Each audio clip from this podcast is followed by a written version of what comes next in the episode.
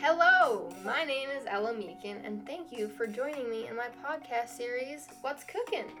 Today I will be talking about food, more specifically, how COVID has changed the way the food supply chain has been affected by the pandemic. Now, last episode we talked about how the restaurant industry has changed, and now we're going to talk about the food supply chain, how it's been affected, and also diving into a problem that a lot of Canadians face When the lockdown first hit and everyone was sent home, not everyone actually was. Places that didn't have the choice and had to stay in operation, even though they couldn't follow all of the distancing rules very well. This is because we needed to get our food out to people. It's not like a haircut where we can wait for the salons to open up again. This is the process of feeding people, and it's so important to keep it up and running. Without doing a deep dive into the ins and outs of the thrilling world of food distribution, I'm going to share a story with you of something that I witnessed as proof that restaurants adapted really, really well during this super weird time. Something I thought was really clever was to make restaurants into grocery stores. This is what I saw happening in a few places in my community, and I know not all restaurants were fortunate enough to be able to do this, but if they did, here's how they did it. The goal was that they wanted the whole operation to stay in business and keep everybody working. If you remember back to March, so many people were out of work, they were just sent home. So farmers would continue the relationship with packing plants and distributors. That way, the big centers that held the food from the farms were still being sent all the food, and they sent it to the restaurants because restaurants were not opened at this time, all their seating was gone, they kept ordering the food that they would normally buy every week, but instead of making their menu, they would sell the food wholesale as if it was a grocery store. So, this way, the farmers, the holding centers, the truck drivers, and the employees of the restaurant could all keep their job and keep the supply chain going. And I used this actually for many weeks, and it was really nice to see how the people were forced to improvise and adapt, and they did it so well. Plus, I got to buy like liters and liters of sauce from my favorite restaurants, and who doesn't want that? In my community, a lot of local businesses have shut down, and to see some stay open throughout arguably the most confusing time in the pandemic really gave us hope that things would still be waiting for us when this whole thing was over. When restaurants were allowed to open again, the service stopped, they went back to their menu, but it had done what it was meant to do. It kept the business alive until they could work the way that they knew how. While we're talking about creative food distribution during COVID to keep restaurants in business, another topic needs to be covered during the pandemic, I, for one, was reminded and also re educated about the giant food distribution problem we have in the entire world, but also right here in Canada.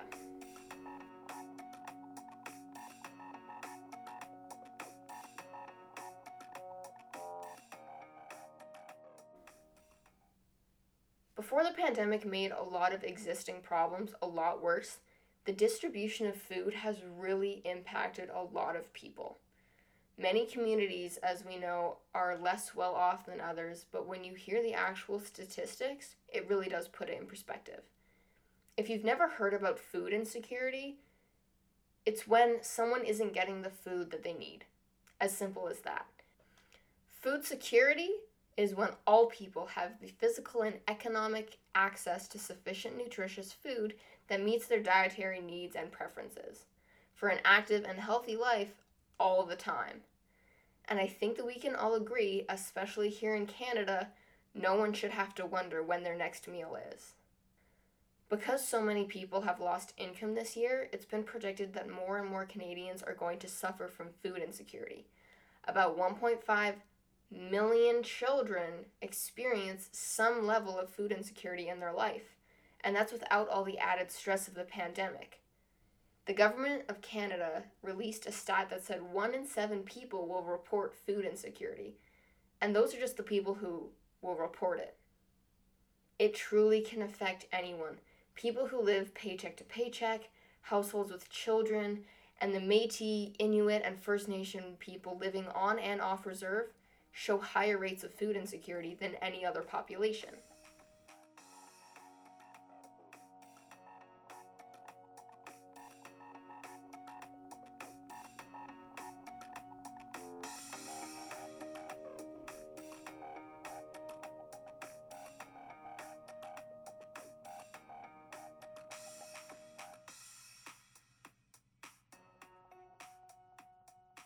there's a social aspect to it as well.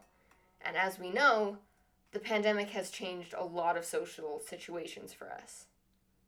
But imagine not being able to have friends over for a meal because you don't even have enough food to make yourself a meal, let alone a group of friends. Or you can't go out to a restaurant at the end of the week because you don't have money to spend on food, it's going other places. This is also linked to worse physical and mental health due to not being able to eat healthy foods, as well as an added amount of stress. For adults, food insecurity is associated with increased nutritional vulnerability, poor overall health, poor mental health, physical, oral health, multiple chronic health conditions, including diabetes, hypertension, heart disease, depression, epilepsy, and fibromyalgia. There are studies that have shown that food insecurity impacts a person's ability to provide self care or manage chronic health conditions. We have to be in a healthy condition if we want to fight off the virus if we get it. So it's so important, especially now, to not forget that everyone has to keep eating healthy, keep leading an active life more than ever.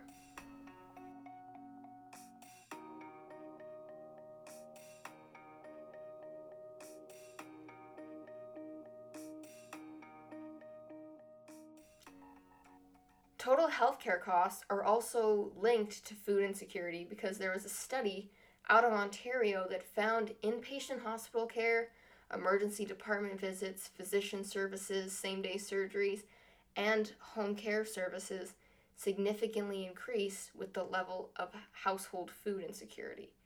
So, by not solving this problem, we end up creating more and more problems within the essential services in our society, like healthcare. And we know now more than ever that keeping our healthcare system, as well as other essential services, clear and running as smoothly as possible is so important right now.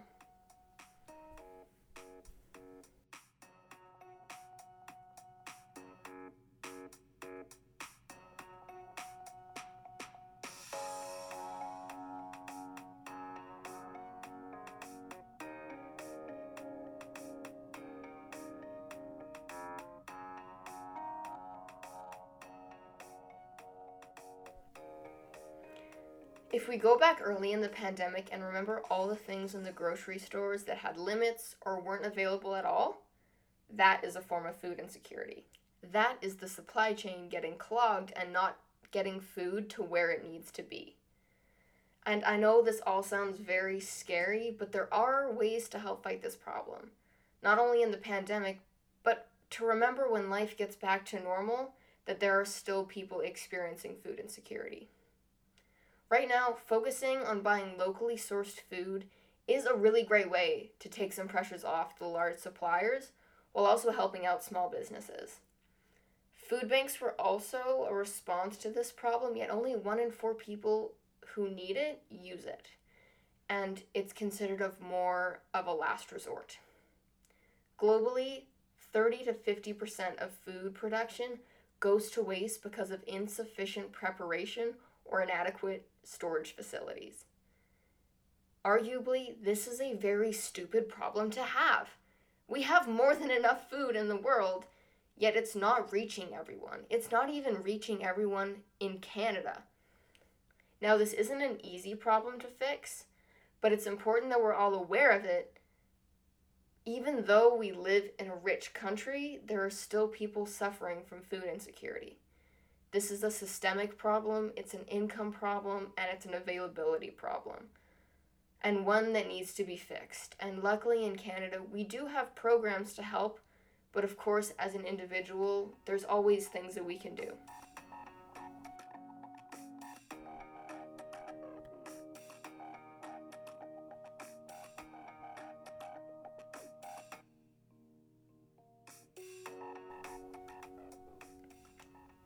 Course, we can always do more. Some people say that an easy way to help with food insecurity is to limit the number of stages your food goes through before it gets to you. As the supply chain gets longer and longer, our food gets more expensive, and then that limits the amount of people who can afford it and therefore have access to that food. This is an easy way to do a small thing that will help your community. Obviously, this is a very daunting problem and one that needs a lot of policy change and funding and awareness. But don't forget that as an individual, there are always small things you can do to do your part. You can donate to a national or a local food donation foundation or program. You could volunteer your time. You could help them out if you're not able to donate financially or if you don't want to give them food, you can always volunteer your time. I know that helps a lot. You could start your own food drive with your school or your workplace or just with your friends and family. Get a bunch of food together, especially during the holidays. That's a really nice thing to do. And donate it to one of the local or national food banks. You can always write or call to your elected officials to talk about the food policies that you have in your city or province or country and talk about things you can do better talk about the food policy or lack thereof. Being conscious of your food waste is another really, really great way to help with food insecurity because you're only using the food that you need to, and the next time you're at the grocery store, you know exactly how much food you can get. Another way to do this is signing up for meal kits because they give you exactly what you need for that meal, and there is a lot less food waste. Buying locally or trying to eliminate how many steps your food goes through before it gets into your home is another great way to ensure that everyone involved in all those steps stays employed and the money keeps going through. Lastly, you can reach out to community run efforts like a food bank or a kitchen or a community fridge. You can donate financially, your time, or look or look at their websites and figure out what they need for donations so your criteria fits.